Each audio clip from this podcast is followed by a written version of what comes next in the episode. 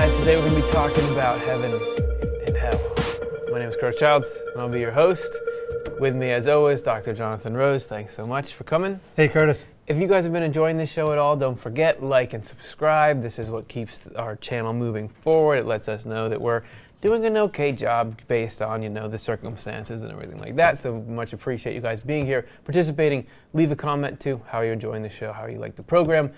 Today we're going to be continuing our journey through the basic nature of everything. Mm. And we're going to be focusing specifically on heaven and hell.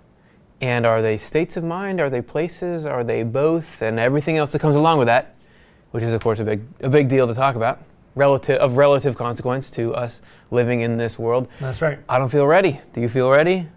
Well, we probably need to warm up a little bit, don't you think? Like, um, When you're right, you're right. Let's uh, let's do what we always do every single episode and do our icebreaker section. So get your fingers out and ready because we're going to ponder a topic from the world of spirituality.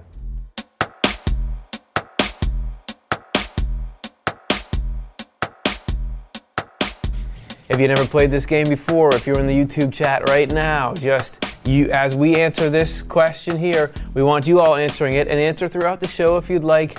And then at the end of the show, we're going to put all your responses up to broadcast to you guys now and to all the people who watch it later because we'd love to get how do different minds, different co- conglomerations of love and wisdom process the events in life and the questions that come along with it. So this one, very relevant to today's topic, is the following.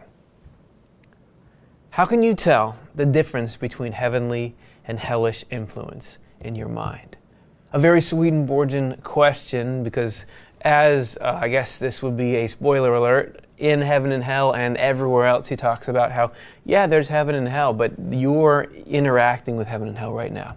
Today, I've had hell trying to affect me. I've had heaven trying to lift me up. That heaven and hell, where we really see them and feel them, is in the sight of our mind. The concepts and the way we think about them, the feelings, the way we have, that's heaven and hell, tug of warring. So, but which is which? How do you know? What do you think? well, I, I can hardly think of a more important question because um, if you can't tell the difference, you could be deceived and misled, and it happens a lot. Anyway, you know, it, it happens all the time. It's happening to me right now. But uh, being able to tell what's active on you Yeah. seems very important. And I've been so helped by some things that Swedenborg says uh, to try to evaluate what kind of message it is. So, one thing is what is the message's relationship to time? Meaning, how urgent is it? How demanding is it that uh-huh. someone has, something has to happen right now? okay. because generally hell is more right now-ish. Not that heaven can't be urgent about things, but there's a something about oh, your whole life will be over if something doesn't happen in the next five minutes. You know, Right. that's kind of a hell sort of you know tagline. You Well, know, and let's pick that apart a little bit. Both because of the, you know, heaven being more distance from space and time and having the long eternal view, but also because heaven is true and talking about the way God runs the universe. God doesn't set it up so that you can mess your whole life up in a moment right. and in a, in Yeah, a high pressure it's- it's- situation. It's, yeah, it's not true that life and death hang entirely on whether you get to eat that thing that you really want to eat in the next Yeah. five minutes or or whether this episode goes well or not. Right. Yeah. Okay. So the time factor is one factor. Um, uh, let's see. There's also um, uh, related to that is uh, how pushy is the message. Hmm. But heaven is generally very leave you in freedom-ish, in my experience. You know, Yeah. uh, to coin a phrase. Um, in other words, if it's just, hey, you know, here's an idea. You know, if something comes in like, you could give such and so to so and so, you know, or you could write someone an email with this type of message or something. Yeah. But it's not like you have to use this word and tell them right. You know, Yeah. uh, it, it's got a different kind of sense about it. That that preservation of of freedom, and uh, another hallmark is like. How do I feel about myself in the face of this message? Right. Because generally, the hell stuff to me is like beating me down, like I'm stupid or I'm missing an opportunity or I've been horrendous or everybody else No is offense. better or something like Yeah. that. Yeah, right. Whereas the heaven kind is actually things are wonderful, and you could even do this for someone, or you know, kind of feeling. Yeah. But it's hard. It's, I say that sort of glibly, but it's hard to. I mean, it's taken me ages, but but it's but it's uh, you know, it's not easy to tell the difference in the heat of the moment. No, because both work through your own mind. So it, I don't find that there's a distinct voice that you can hear that sounds like Satan or that sounds like angels. Yeah, that the voice that it sounds the same. Like like the tone will sound very. It, even you can have two or three ideas. It's happened to me before. You get two or three ideas in your mind, and and two of them are wonderful and heavenly, and that, but that one in the middle, it's like Yeah. who stuck that in there? And they come in the same sort of thought pattern. They they sound the same to Yeah. you. It's only by seeing where is this thing going, what's its purpose. You know, where does it want to Yeah. take me, or where does it want to take somebody else? You know, what is it leading to? Is it going down or going up? And, and uh, I definitely move, fluctuate between periods of being unable to tell anything about any phenomena in my mind to feeling very lucidly aware. It's almost comical at times. This is this is so obviously hell, as described by Swedenborg, right. versus heaven. And I think there is uh, pretty often there's just a litmus test in how the message feels coming in. Right away, a thought or feeling is it can be accompanied by this drop in your stomach that is fear or anxiety or whatever it is. I- Yeah. And, and, and other things come in with a lift. or or some sort of lust or, or earthly desire, or, you know, something that's uh, right that, that suddenly shifts your state out of where you were to Yeah. some lower level. Right. Well, and that brings up an important point, which is there's sort of the for and against me hell. That there can be hell that's trying to get me worked up about ego concerns, and if that can Ah, that can go well point. when things are going well for my ego. That's when I have to use my mind. When I have to think about what's the nature of this joy that I'm getting revved up about. Is this actually something compatible with this state of mutual love and humility that makes heaven? But that's when it's in a sort because it's in line with my affections, so I don't mind it. So I'm excited by it, but I can tell. Oh wait, that's hell. Yeah. But then the, when it's against me emotionally, you can feel that right away because Right. you have to check if you're going to come into the club of Curtis's mind, whatever it's like to go into a club. At the door, this is the idea you have to show. Why are you here? What's your purpose? That's right. Swedenborg will talk about different actions. Be can the same action? I mean, could be heavenly or hellish depending on what the intent is. That's and right. You, if you take any particular impulse or idea or emotion and put it in context, you know, take it out of its context and look at it. What is it trying to accomplish? Even if it's trying to argue a point that seems true, what happens if it wins the argument? What's its what's its manifesto after that? Usually, it's this and this and this are true. So don't you feel miserable? And if that's Right. the point of it to make you feel miserable, if it's a non-constructive point, then I think it's hell. Of course, this is a conversation we can continue forever. We want to know what you think about it, uh, and it's a continually evolving conversation. It's really what you're building towards through all of the reading of Swedenborg, including Heaven and Hell, which we're about to get to, is trying to develop your state of perception to tell these apart. Because once you can tell them apart, that's that was one of the defining features of Swedenborg's spiritual awakening. That's right. He could tell them apart. He could look, and that was his power. You could really start to see where it was coming from. So, hey, we're talking a lot about heaven and hell. Let's get into heaven and hell and learn more about heaven and hell. Ready?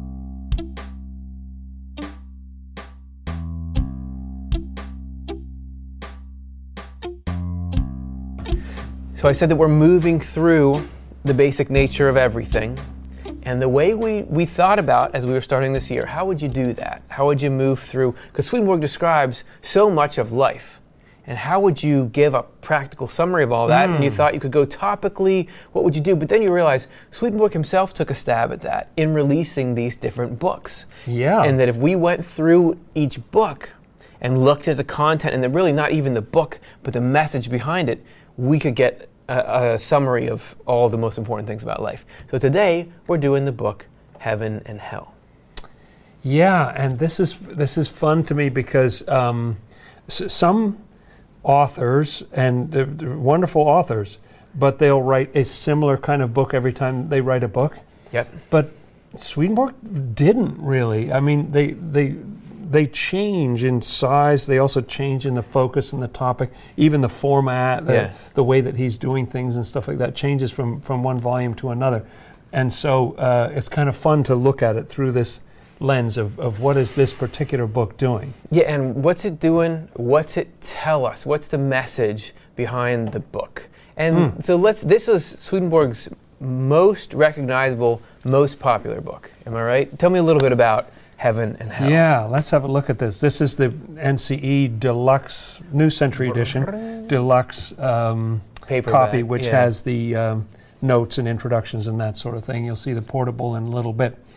And um, Heaven and Hell, let me read the long title to you Sure. because these things have longer titles uh, than just Heaven and Hell is kind of an abbreviation in a way, and the longer title tells you something. Impress your friends at parties with that fact. Yeah. Heaven and its wonders and hell. So I'll pause right there. We're not even done the title yet. But it's interesting that heaven gets more of a description than hell. Hmm. Heaven and its wonders and hell. Right. You know. Right. So in the title Heaven and Hell, the way we often refer to it, it gives hell a little more weight than it has in the original title, Yeah. where it's a smaller kind of part of it. Heaven and its wonders and hell. And then he adds, drawn from things heard and seen. Eyewitness. Now that's that's a pretty potent title in terms of like, hey, from someone who's been there, you know, Yeah. this is cool. It's a cool book. he's, he's using that as a selling point. This is not theology that I cooked up because I went to a monastery for a while and really felt this was true. This is a travelogue of whether you believe it or not, the places I've been. Yeah, that's right. So, with that said, what that's the title of the book. What's in the book? We're going to play a, a series of little games here to try to get at the nature of this and how it can help us in our own spiritual journey. So, first of all, what's the headline? What if you had to summarize what's going on in heaven and hell? What is the news being broken with this book? Um, I would say after death, we go to what and who we love the most. Now, you wouldn't be able to use your 84 point type on that. You know, it's a bit long for a head, headline. A lot of W's in there. But I think that, you know, after death, we go to what and who we love the most. I love it. That's, And- that's a way that I might summarize. it. How, how would you? in when we were going over this to sort of rehearse this episode, it was occurring to us that this is almost harder to write a headline for this book than the sprawling secrets of heaven because there's so many potential headlines. There's what you just said. There's uh, a description of life after death. There is heaven and hell are both places and states of mind, but they're states of mind that cause places in the afterlife. It could be I like it. here's the progression you'll go through after you die Yep. there are so many headlines and so many sub headlines. There's a lot of news being broken in this book. Beyond the NDE or, uh, yeah, That's right. right. A lot of, a lot of titles. Well, so what's in it? Let's take a look between the covers to see what, what would you encounter if you were to foolishly open up this book. Yes. This is the table of contents. And it's pretty, so you, you have Just a section of it. It's actually got 63 little chapters in Yes. there. And they're quite brief, which makes it very readable, I think, where they're just page or two, Yep. you know, kind of thing. And, and uh, This is and this is just jumping into like chapter 13 to 23 right there. Yes, and it's cool because it shows how specific he gets, yet there's some counterintuitive chapters there as well. You get things like the sun in heaven, light and warmth in heaven, how the state of angels change. Then things like time in heaven, space in heaven. So hmm. everything from, yeah, of course you want to know what kind of houses, if you look at 21, what houses do angels live in? But space in heaven, would you, if you were going to be able to ask God about heaven, would you ever think of that? How does space work in yeah. heaven? How does space work? But Right. it's, it shows that it's a comprehensive description of not just the appearance of things, but the nature of things. Yeah, that's right. And that last one there, Heaven's Form, which is not the end of the book, Sure. but that's just the, the 23rd chapter. Heaven's Form, which determines how people associate and communicate there. There's some kind of structure of the whole thing that's what brings like-minded people together and separates people who have difference of, you know, extreme difference of opinion and that kind of thing. you can't do a dry description of the afterlife. You can't just say this is this static, very similar to what you experience version, because it's, you, in describing the fundamental things like how people associate there, you have to include that that leads to how they communicate. It's just a very cool world Yeah. that you're going into. So that so that's that's it. Why why do we have it in the first place? Why did he publish this when in his timeline was it coming up? Ah, why Let's and when? contextualize. Good, Heaven good questions. These are fun. We're, we're trying to use all of the question words. Good, good. All, all of our W's. Okay, so here, We, I've got a truck out back. We, we, we will not run out of W's. what? So this is like Sesame Street. Okay, so so wh- where does this appear in the timeline? Okay, uh, he started publishing his theological works in 1749, and this one came in 1758. Yeah. And most of what he'd written before that was Secrets of Heaven, which we talked about in our last episode. Right. And so, Heaven and Hell, there was a one year gap where he didn't publish in 1757, and then Heaven and Hell was the first thing out in 1758. Yeah. And he did four other books in 1758, all published in London. And uh, Heaven and Hell, uh, there's some evidence from his letters that his publisher wrote to him and said, We only sold four copies in two months. And he sort of, Burn. What? You know, I Yeah. only got an 11 or something. Yeah. And uh, uh, I think it was frustrating to him that it wasn't selling more because he wanted so badly. He wasn't getting any money Poor out of it. He would just let people. Uh, he he would let the bookseller keep all the proceeds from Yeah. the volume, and he sold it very inexpensively, even though it was printed on expensive paper.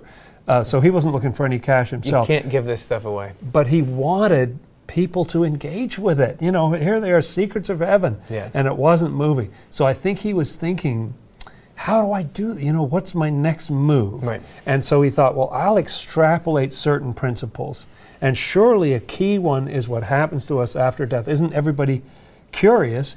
And uh, in the uh, theology of his day, there were a lot of ideas about that you would go into the ground and you'd just be there till the last Right. judgment, then you rise up out of the grave, and uh, you know all those kind of ideas were were running around. And he was uh, disturbed that people were getting the wrong idea about the afterlife. Well, this this that. actually will tie right into our next section where we're going to do something called first and last, Mm. which you get a sense of a book from what comes at the beginning, and Oh, we're going to ruin You the end for you by do. I think we're going to pull out the first and last. So, wh- how does it open?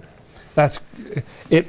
It actually opens with an author's preface, and then he gets into some of these very things I was talking about, biblical passages Right. that talk about uh, the end of times and that, or, or what happens uh, afterwards, and and uh, so at the end of that number, this is section number one, the very beginning of it. At the end of that, it goes on for a couple pages, so I'm skipping to the end because this kind of to me sums up the key kind of opening statement church people, he's talking about Christians of various different stripes, church people these days know practically nothing about heaven and hell or their life after death, even though there are descriptions of everything available to them in the Word, meaning the Bible.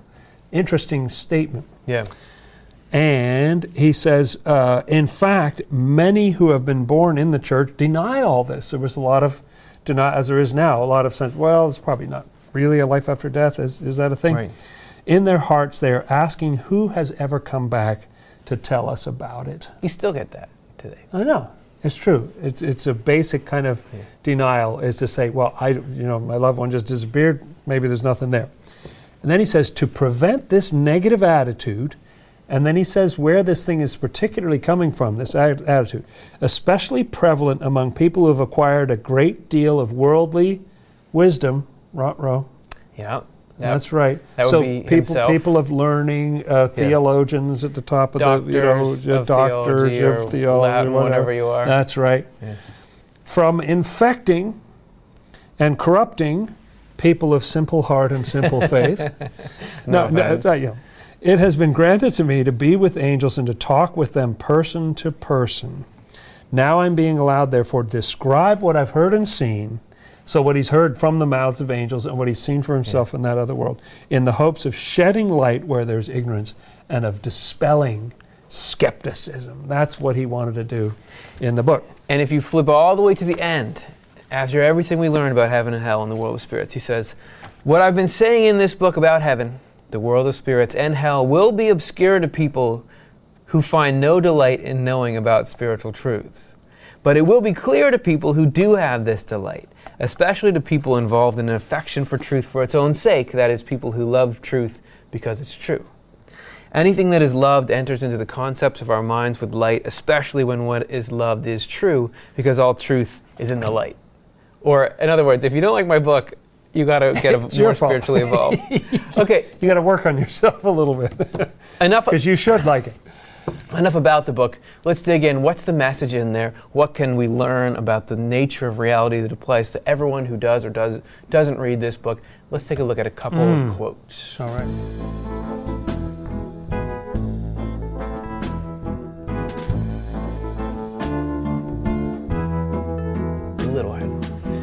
This is our three bite section where we try to give you three samples of the spiritual food that you'll find in the book Heaven and Hell.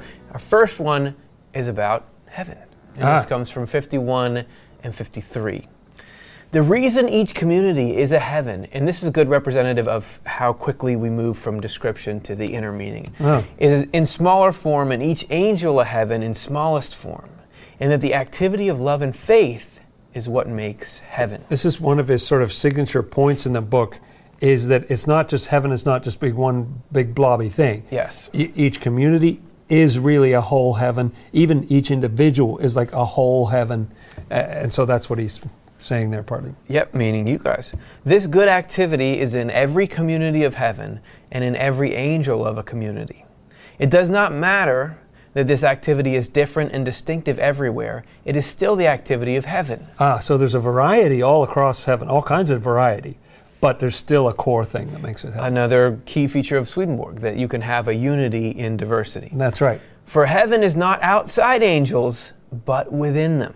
What? Yeah, state of mind that causes place rather than the other way around. Mm. Their deeper levels, the levels of their minds, are arranged in the form of heaven, and therefore are arranged to accept all the elements of heaven that are outside them. So we go right into like we're talking about the mind and such a cool idea. These elements they accept according to the quality of the goodness that is within them from the Lord. As a result, an angel is also a heaven. So you have a kind of microcosm thing in there, do you not? That that uh, and that's the problem with the idea. He talks about the fact that some people thought, "Oh, well, I'll just walk in the door. You know, if heaven's there, I'll just go in." Yeah. And not understanding that what you have in your mind, in your heart, affects how much you're going to enjoy that experience. And Yeah. what I was seeing in that passage right there was that really, if you've been allowing the Lord to lead you over time, bit by bit, this heaven is developing in you that enables you to connect with the heaven outside of you in various ways. And that's why Jesus says in the New Testament, the kingdom of heaven is within you. And, you know, that's where it has to be. If it's not in you, you're not going to enjoy being there. Didn't we start this show by asking, How do you see heaven and hell in your mind? Part of what Swedenborg is doing in this book is saying, You can pursue this state of mind now. Mm. You can have your mind, which is already spiritual, opening up to heaven. It doesn't need to be that you're there in the traditional sense to start this journey. There's another headline Don't wait to go to heaven. I love it. All right, Right. let's go to another bite. Okay, another bite. This one would be about the world of spirits. Now, what is the world of spirits? Well, he describes it here. He says that there's this sort of area where uh, everybody goes, or most everybody goes shortly after they die, where people get sorted out. And here's Okay. how he describes it The world of spirits is neither heaven nor hell, but it is in the afterlife, it is in the spiritual world, but a place or state between heaven and hell. It is where we first arrive after death. The world of spirits is a place halfway, remember that word place? Yes. Halfway between heaven and hell. And it's also our own halfway state after death. What does he mean by a halfway state? A state halfway between heaven and hell. Yeah. As long as we are in it, in that state and in that place, Sure. we are not yet in either heaven or hell. A state of heaven for us is the union of what is good and true within us. That's a very non geographical description And- of what heaven is, right? and a non-box checking morality is a state of heaven is you found favor with God because you said a particular prayer you did all the right things or belong to a like particular club this is a technical this is a, describing a technical Hmm. state of the uh, elements of your consciousness. Right, a good heartedness and some kind of true insight got together in your mind. And a state of hell is a union of what is evil and false within us. When the good in a spirit person, and a spirit person is just the term that he's using for you or me right after we died, Sure. you know, the, the, you're a person, but you're now called a spirit. When the good in a spirit person is united to the true, in other words, truth and goodness are getting together in your mind, then that individual arrives in heaven. Because, as already stated, that union is heaven within us. It's more about a state than a place. It's not that you get into heaven when the gate is open. This is all about the spiritual world runs on what's inside. It's so when an inside, another headline, it's an inside job. it's an inside job. On the other hand, when the evil is united to the false within us, then we arrive in hell because that union is hell within us. The process of union, and I like that word process there. Yeah. It's not a not boom, oh, done, Yep. oh, zip, done. No, it's a process. The process of union takes place in the world of spirits because then we are in a halfway state. Ooh, that's deep. and you you get a description of the world of spirits that leads you to a, a description of heaven and hell, which leads you to a description of your own mind and leads you to a description of your own path towards getting a unified mind. And some people Right. might even wonder why is it that here in this world there's no obvious heaven and hell? It's just all kind of a mix. Some things are better and worse. Why would you? Isn't it artificial to have this great distinction there? But the way he's describing it is, it's it's all about there's there's finally a unity of what's good and true or what's evil and false. That naturally causes this state division. It's just like a chemical reaction where by the time it finishes, you have these two elements that gravitate together. It's all reminiscent of the kind of, it's not an arbitrary separation by outside forces. It's, it's more Right. like physical things automatically gravitating towards where they fit. That's, this is how the spiritual world works. occasionally I hear people talk about, well, they talk the talk, but do they walk the walk? And this Yep. is kind of like getting your walk and your talk together. Yeah. Would that be a way of, uh, of expressing The it? Most elegant way. y- yeah, it, it, or it's like, okay, you've got a mind full of this. Now, are you practicing it in your life? Or you're, you're very good hearted, but your head has some crazy thinking in Yeah. it, you know. So that's the kind of sorting that goes on in the world of spirits to straighten that out. And once those two come together, you, it's not like you move from A to B. It's not primarily about moving to somewhere. It's just this happens, and then oh, you are in heaven. You Yeah. know, that's heaven. and that, that sorting process makes life better for what this regardless of where you're going if you're going to heaven if you're going to the state of mind that's called hell you're happier evil is happier with falsity than evil with truth uh, Yeah. good is happier a with lot truth of than with conflict falsity up, up to that point. Yeah, it's intense because there are things that oppose each other. Right. Everything is done for our best benefit. As we're about to see in this next number, which talks a little bit about hell. So this We're not going to go there, are we? Heaven and Hell 536. Mm. The whole government of the heavens is in the Lord's hands. Yeah, I guess so. Since the relationship of heaven to hell and of hell to heaven is like that of two opposites that act, act against each other, the action and reaction of which yield the state of equilibrium within which everything exists, in order for absolutely everything to be kept in this balance, it is necessary that the ruler of the one be the ruler of the other as well.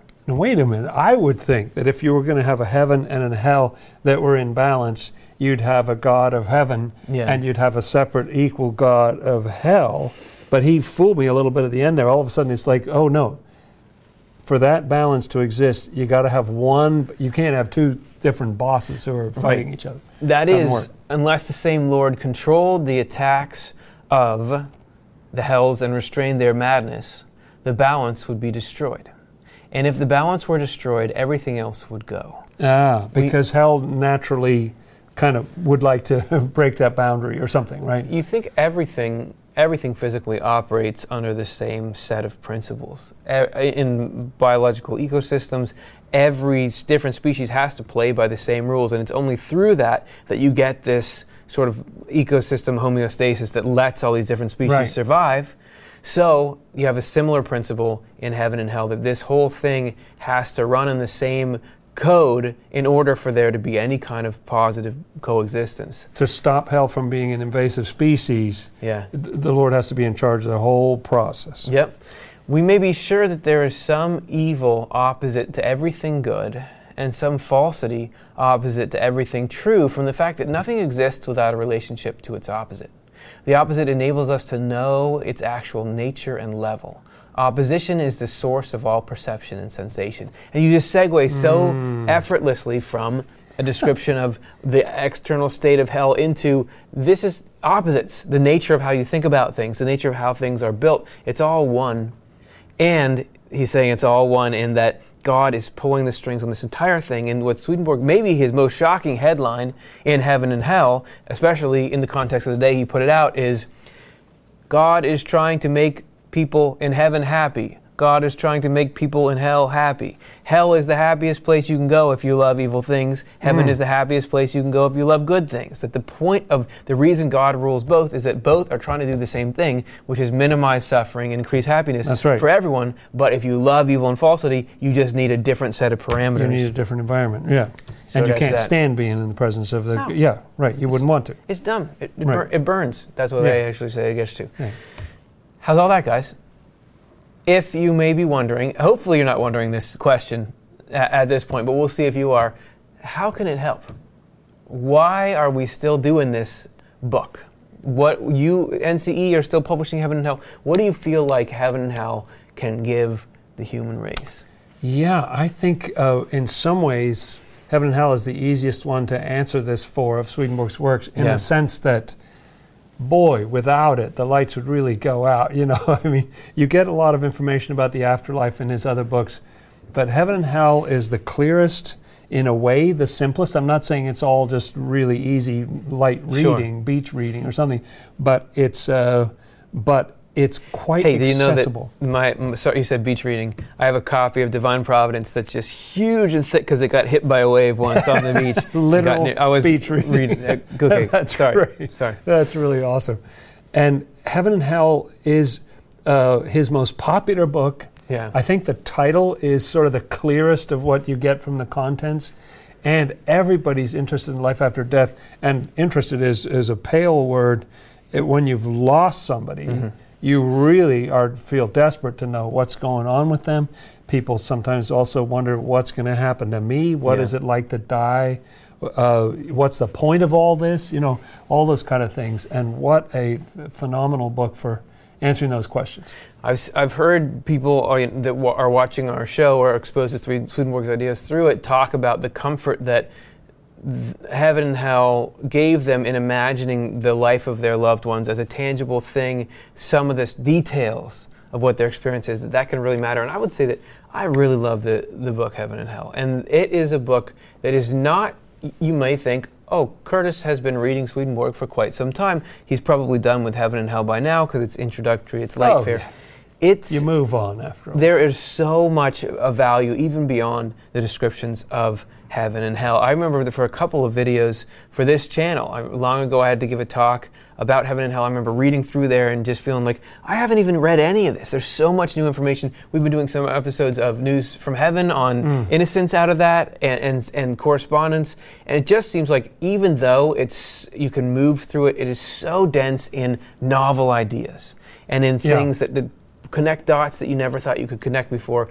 There is so much in there that you can, and it goes so far beyond the realm of just describing a world that you might get to someday. It talks all the time about how to how to get at the question in the beginning: What's heaven and hell like in your own mind, and how do you get to That's heaven right. now? And so, a, a question that comes out of that that I've been wondering for a long time, and I agree with you. I've still it's, it's a tremendously deep, wonderful book.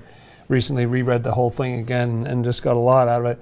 And um, uh, the question is sort of, what can I do today to take a little step closer to heaven? Yeah. You know, what what's something that I can do in my life with these little incremental, knowing that it's a gradual process over a lifetime. What's something I can do today? So it does have that practical uh, Yeah. even though it's a book ostensibly about another place and another time or something. Yeah. Uh, it, it hits home. And we're not selling, we're not doing a sell job right now. You can download the whole book for free. Go to Swedenborg.com, you can get Heaven and Hell absolutely free of charge. You can get all Swedenborg books free of charge. So That's it's right. just about like, hey, this was awesome for me. Hopefully, it's awesome for you. We're going to find out if we've been doing an awesome job hmm. explaining this because we're going to do our Q&A. So if you're in the chat room, get some questions ready and we'll do our best to answer them right now.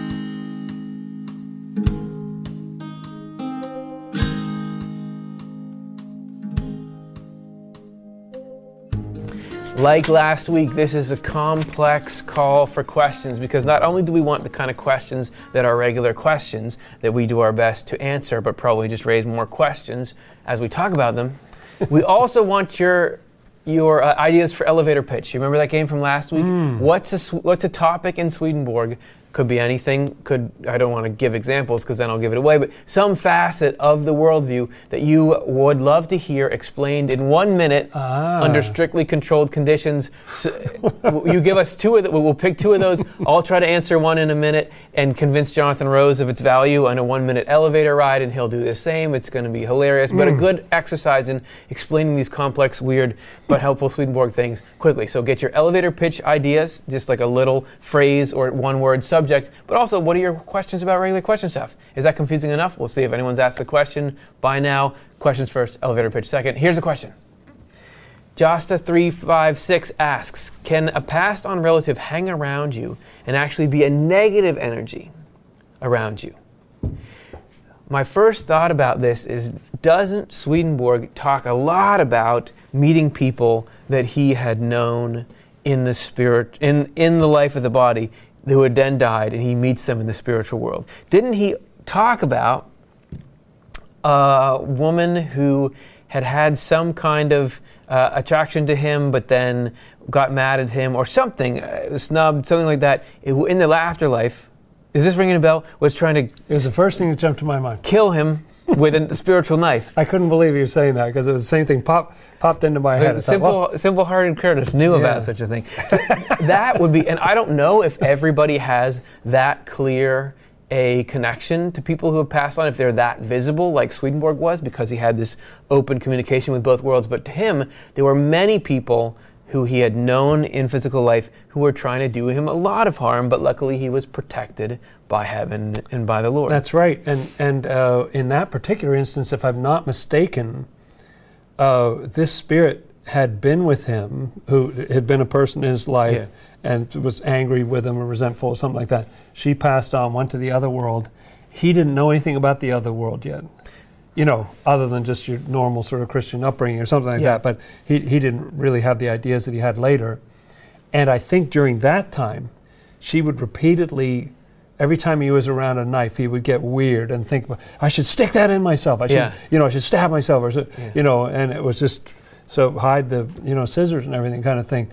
And um, and only after his spiritual eyes were opened, he realized.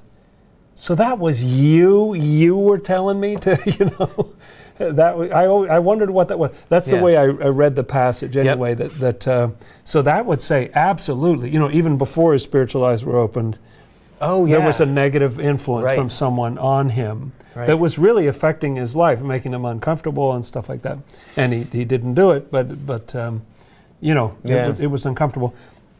I've heard of, of people who um, I, I think our friend uh, Jerry Mazinski talks about someone who who had a very very difficult uh, kind of criminal parent or something who then passed on and then was even more present and in their mind sort of raining fire Yeah. on them and negativity and stuff like that so unfortunately i think they can be a negative energy around us and then the question is how do you protect yourself from that or, Yeah. or how do you just you know stop inviting it or something And again, we're not medical doctors on this show, so I, I it's for entertainment purposes well. Just that, okay. We, we have some some what seem like data points. Swedenborg describes this encounter if we're taking him at his word for it. Right. I don't know how that transfers on to the general public. It seems like we're just we know s- these few little snippets, Right.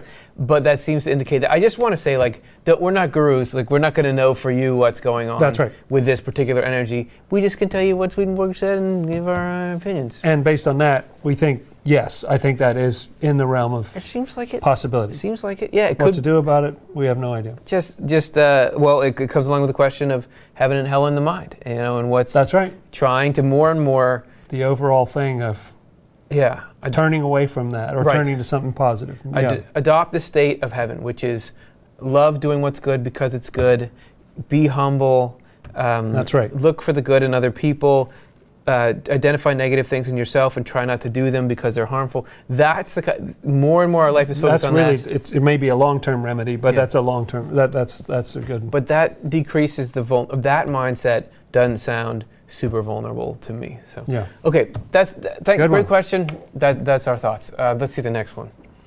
Robin Evolved asks, I wonder if you can commit suicide and make it to a heavenly realm. And we once did a, a Swedenborg minute about this. And it's hard this is a tough question because there's sort of two there's two sides to it. The one side is the grieving loved ones of someone who's committed suicide.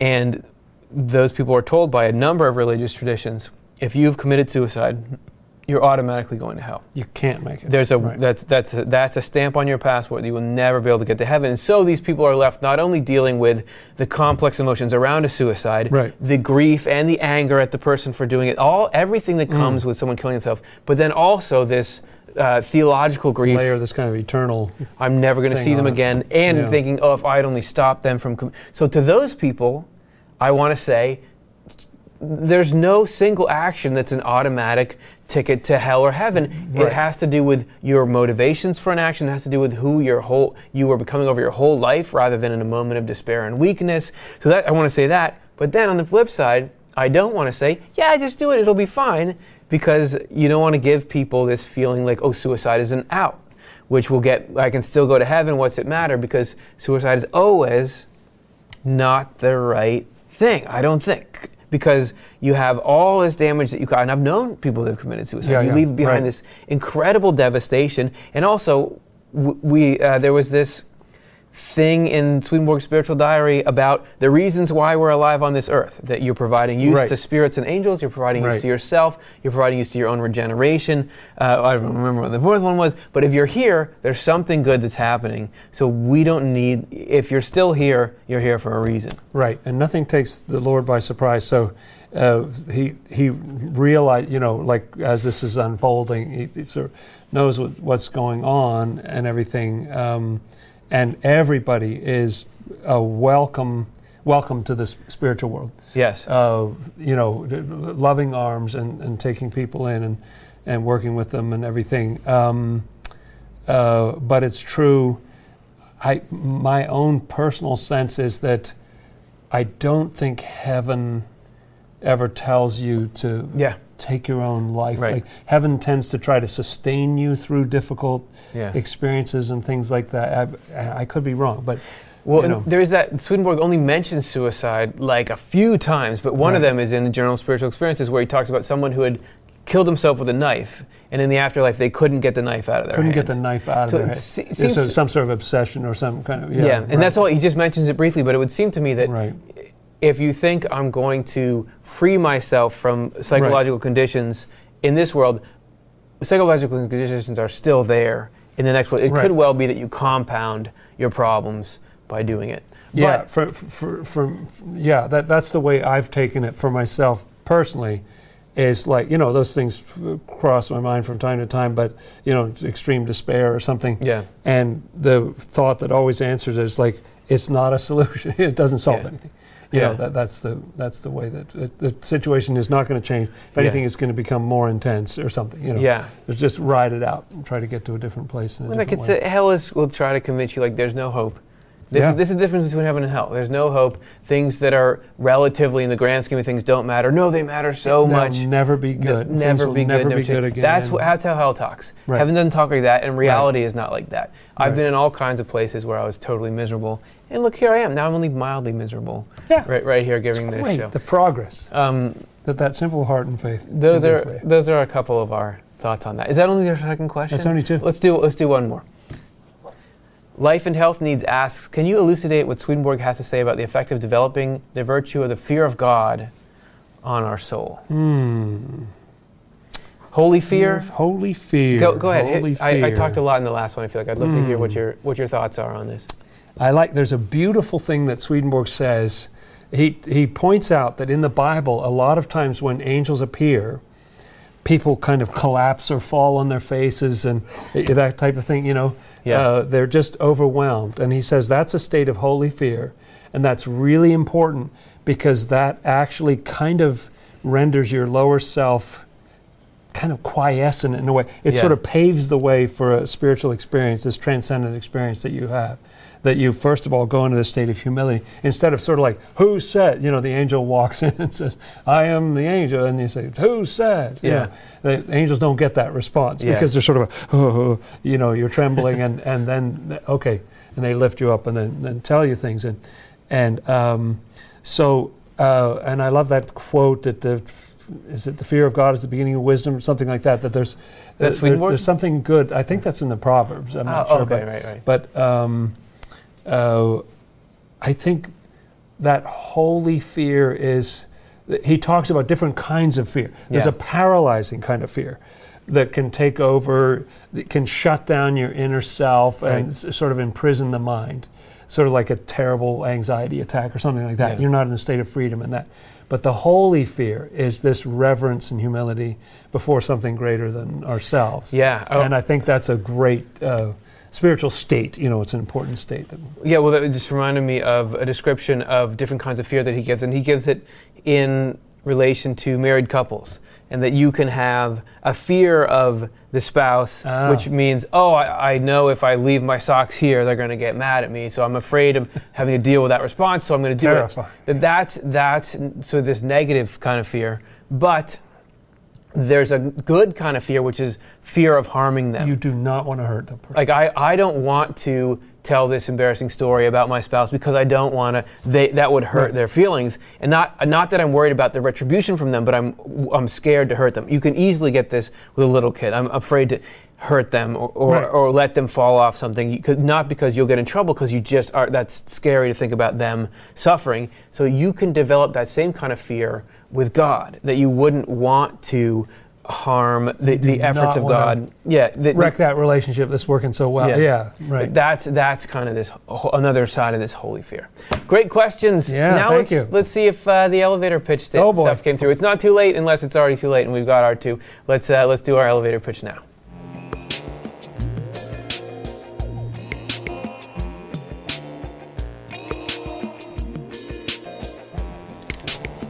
If you've never seen this before, it's a spectacle. it's a side of the human experience. What the the thing that leads us to do this is Swedenborg has a ton of concepts and topics and areas that he covers, and they can be complicated and they can sound like they're at times irrelevant and way out there. So, what we want to do is practice. Let's say we had to talk to somebody about these Swedenborg concepts, and let's say we had to do it clearly and quickly. So, let's pretend that Jonathan and I are, are just stepped onto an elevator, and what, what, what, we have to do in a minute is explain, not just explain the, the concept that somebody's written for us, but also why it's important. Why it's important. Okay, and we get one minute. So let's. Yeah. Let- and what we decided ahead of time was that we haven't seen, uh, there's two of them, we haven't Yeah. seen either of them, we have no idea what's in them. And so as soon as we see it, I'm going to decide whether I take it or field Okay. it to you, right? Okay, and then yeah. I have to take the other one. That's so that's it's all that- roulette. that's the way we Okay, figure it out. All right. so let's see what we got. Good. Our first elevator pitch is as follows. All right. Uh, I think I'll take it. Great. Okay, I'm stepping onto the elevator. I don't know anything about Swedenborg stuff. let's get going. There's a biblical concept that you encounter a number of times, which is the idea that a lot of people are going to be taken out of where they were, but then there'll just be a remnant that comes back. And Swedenborg sometimes says it'll be a tenth as large as it was. You know, there's just this little remnant. And Swedenborg talks about as we go through our lives, what this corresponds to is that there's a little remnant of your childhood still in you. 90% of it may be gone, but there's 10% that inner child is still in there. And the reason that's important is that in your childhood, you can't prevent the Lord from flowing in. You can't prevent yourself from having spiritual experiences, having contact with heaven. And so the Lord's able to create an area in you that you can't hack and it's still in there. That remnant is still guiding things no matter what else happens in the course of your life. And I have a few seconds left over.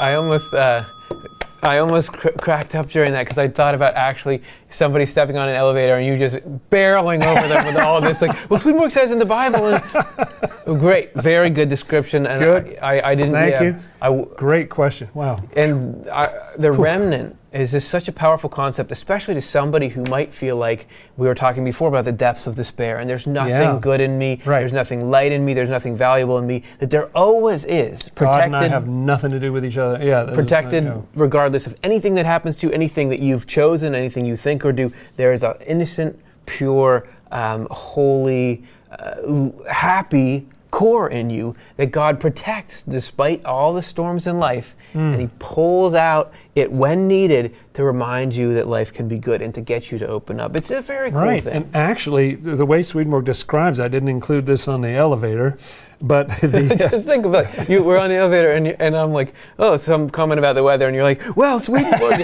and I can just imagine myself like, wow, where's my floor? So Swedenborg says that the the um, remnant is actually what enables us to experience heaven, to have spiritual experience. There's various different kinds. It really paves the way for us, and it's cool that that gets done early on. You know, just Yeah. like create that capacity so we cannot erase that. that's awesome. Okay, so Good. thanks so All much right. for that one. That's a, Now, that's I don't a know what I great stuck you elevator with pitch. by, by taking that one. I don't know. What's the over under on this? Okay, so as soon as this one comes on the screen, we're going to start our countdown, and I'm going to do the elevator pitch of my life to Jonathan, who's just stepped onto an elevator. That's right. And looks like he'd like to talk theology. So, what do we got? Why should I believe Swedenborg?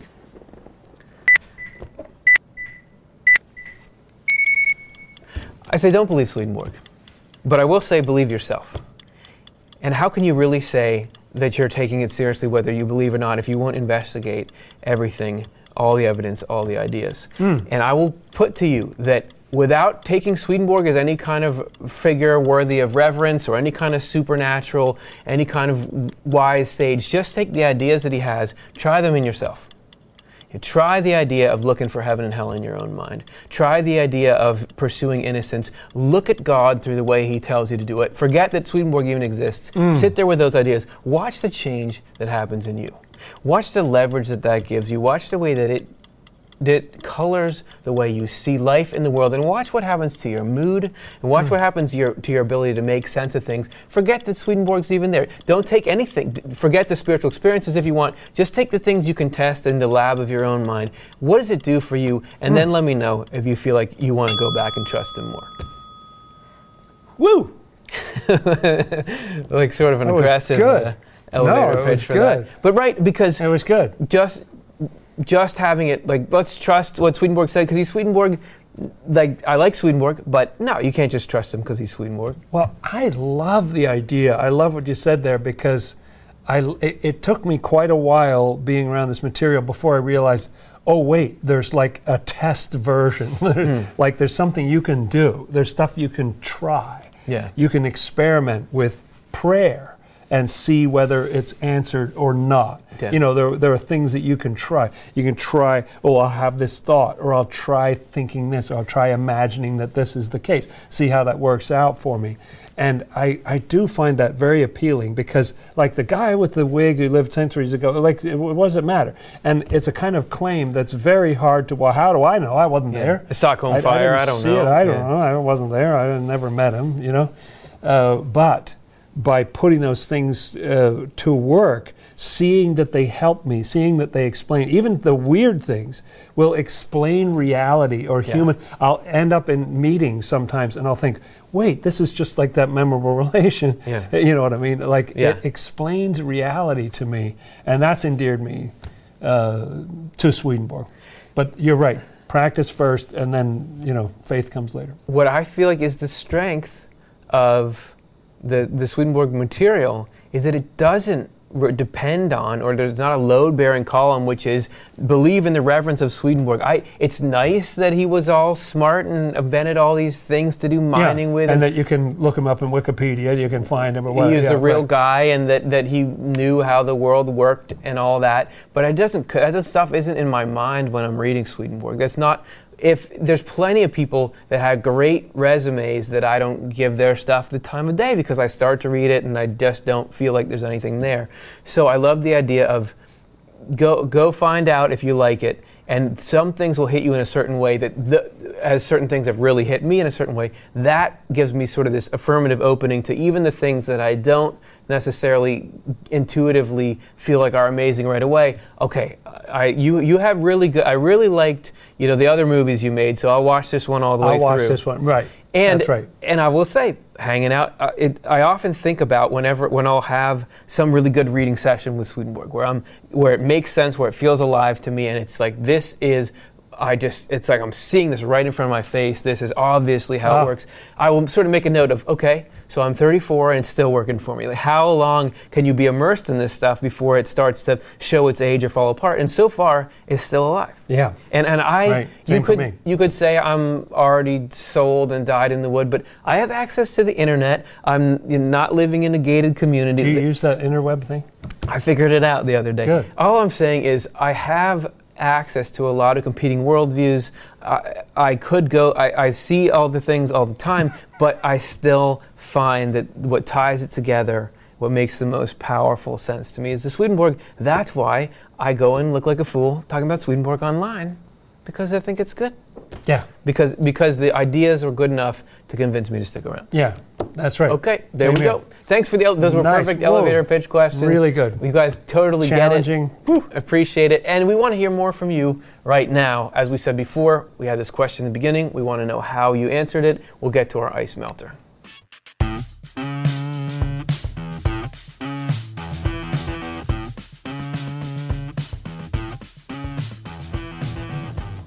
Let's get right to it. We got a lot of responses, as we always do, because you guys are awesome. The question was How do you tell the difference between heavenly and hellish influence in your minds? And the answer was this by how it feels in my heart. And That's so true. Sometimes it just like the difference between touching uh, plastic and touching sand. You can just Oh, tell the difference. Yeah, right. Hellish influences always have fear underpinning them. Hmm. Absolutely. I can't. That's the reason I watch the show and go to church.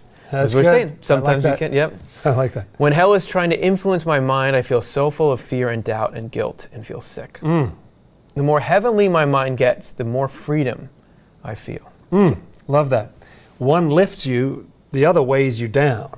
One leads to good, the other to trouble. So, what are your results, right? Yeah, so watching how that plays out. That's a very that, I really think that's a that's a great one. How can I tell the difference is if it is a bad or good thing? Will it hurt anyone, etc. Just the Yeah. goodness in it.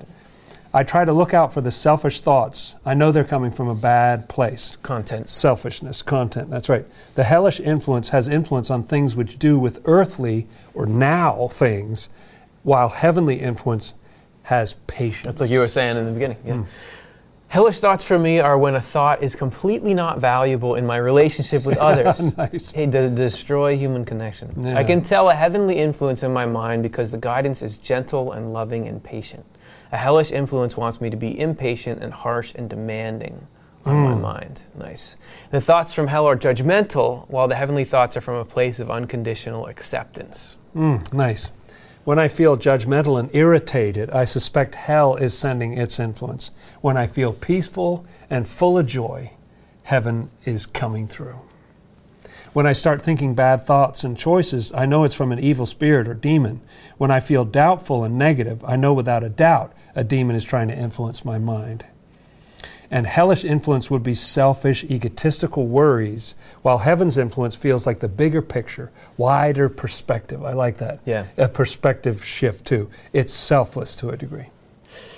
Hellish influences can sneak up in my emotional reaction to a situation. So true. At those times, I find that I have to quiet my mind for what I hope is heavenly influence to come to the fore. If I let my thoughts go, they end up into hell. Mm. If I work to not let my thoughts go, I can hold on to good feelings. I, Yeah. I had a dream once that was sort of to that effect that unless I was trying, it was always going to go it hell. just get to go downhill. Hell is when you're just plain miserable and your thoughts cannot be at peace. Heaven is all love and peace and works for your good. Mm, I look at it if it's based on love or fear. Very nice. There's and here great there's a little plug for how do you know if Swedenborg is true? Because we could ask this, and granted, this is an audience that's interested in Swedenborg in the first place, but a lot of you, I would assume, just found Swedenborg in the last couple of years.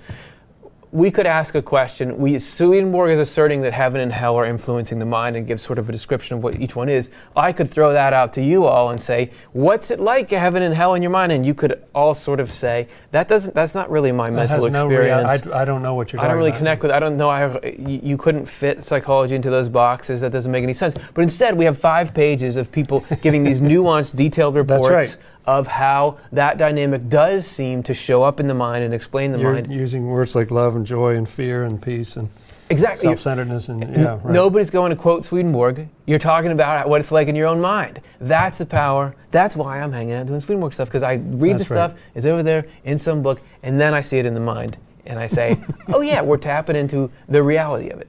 Probably. I think. I hope. Anyway, that's the end of our show. Well done, everybody. Yeah, great job, everybody. And uh, we hope you'll keep hanging out with us, watching the things we do. We're so glad you joined us here. Hey, if you're not busy on Thursday or anytime after, check out our new series, News from Heaven.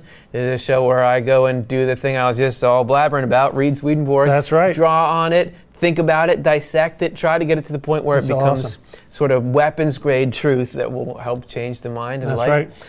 And Complete with diagrams, oh, circling, Oh, colors, all kinds of good stuff. artistic value like you wouldn't Oh, believe. incredible. That's news from heaven. You can already check out some episodes on our channel. We'll be back with Swedenborg and Life Live next Monday, I am. where we go to the next part of our hmm, description of what could everything. be next? What is it? You tell me. It is what Swedenborg called the four doctrines, which mean four different sets of teachings that he saw as pillars. Was about the Lord, sacred scripture, life, and faith. And- That's going to be cool. That just little short books he put out, but that those are the four legs on which stand the stool of Swedenborg's theology. That's so. Who wouldn't want to do that? Go talk about doctrine and theology. Okay, hey, did you enjoy the show? Did you not like before? Hit like now. That would really help us out. So if you're not already subscribed, subscribe. And if you already subscribed, click that thing and make sure the little notification bell is clicked. Yeah. Because otherwise, we could be publishing some really good videos and you would never know.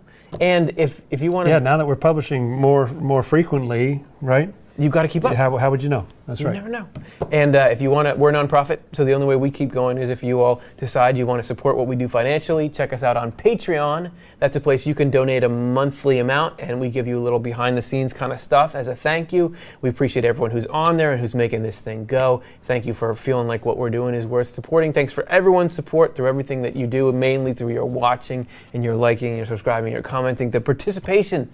There could be easily no market for the Swedenborg That's right. talk. But here we are getting to talk through it all with you, and we love doing it. So hopefully we'll see you hmm. not just next week, but on Thursday and everywhere in between, but also next week. Thanks, Jonathan Rose, for hanging out. Thanks, Curtis. It's great fun. See y'all. Have a great time. Swedenborg and Life Live is Curtis Childs, host and showrunner, with co host Jonathan Rose. Live stream tech and graphics by Stuart Farmer and Matthew Childs. Show writing and chat moderation by Karin Childs and Chelsea Odhner.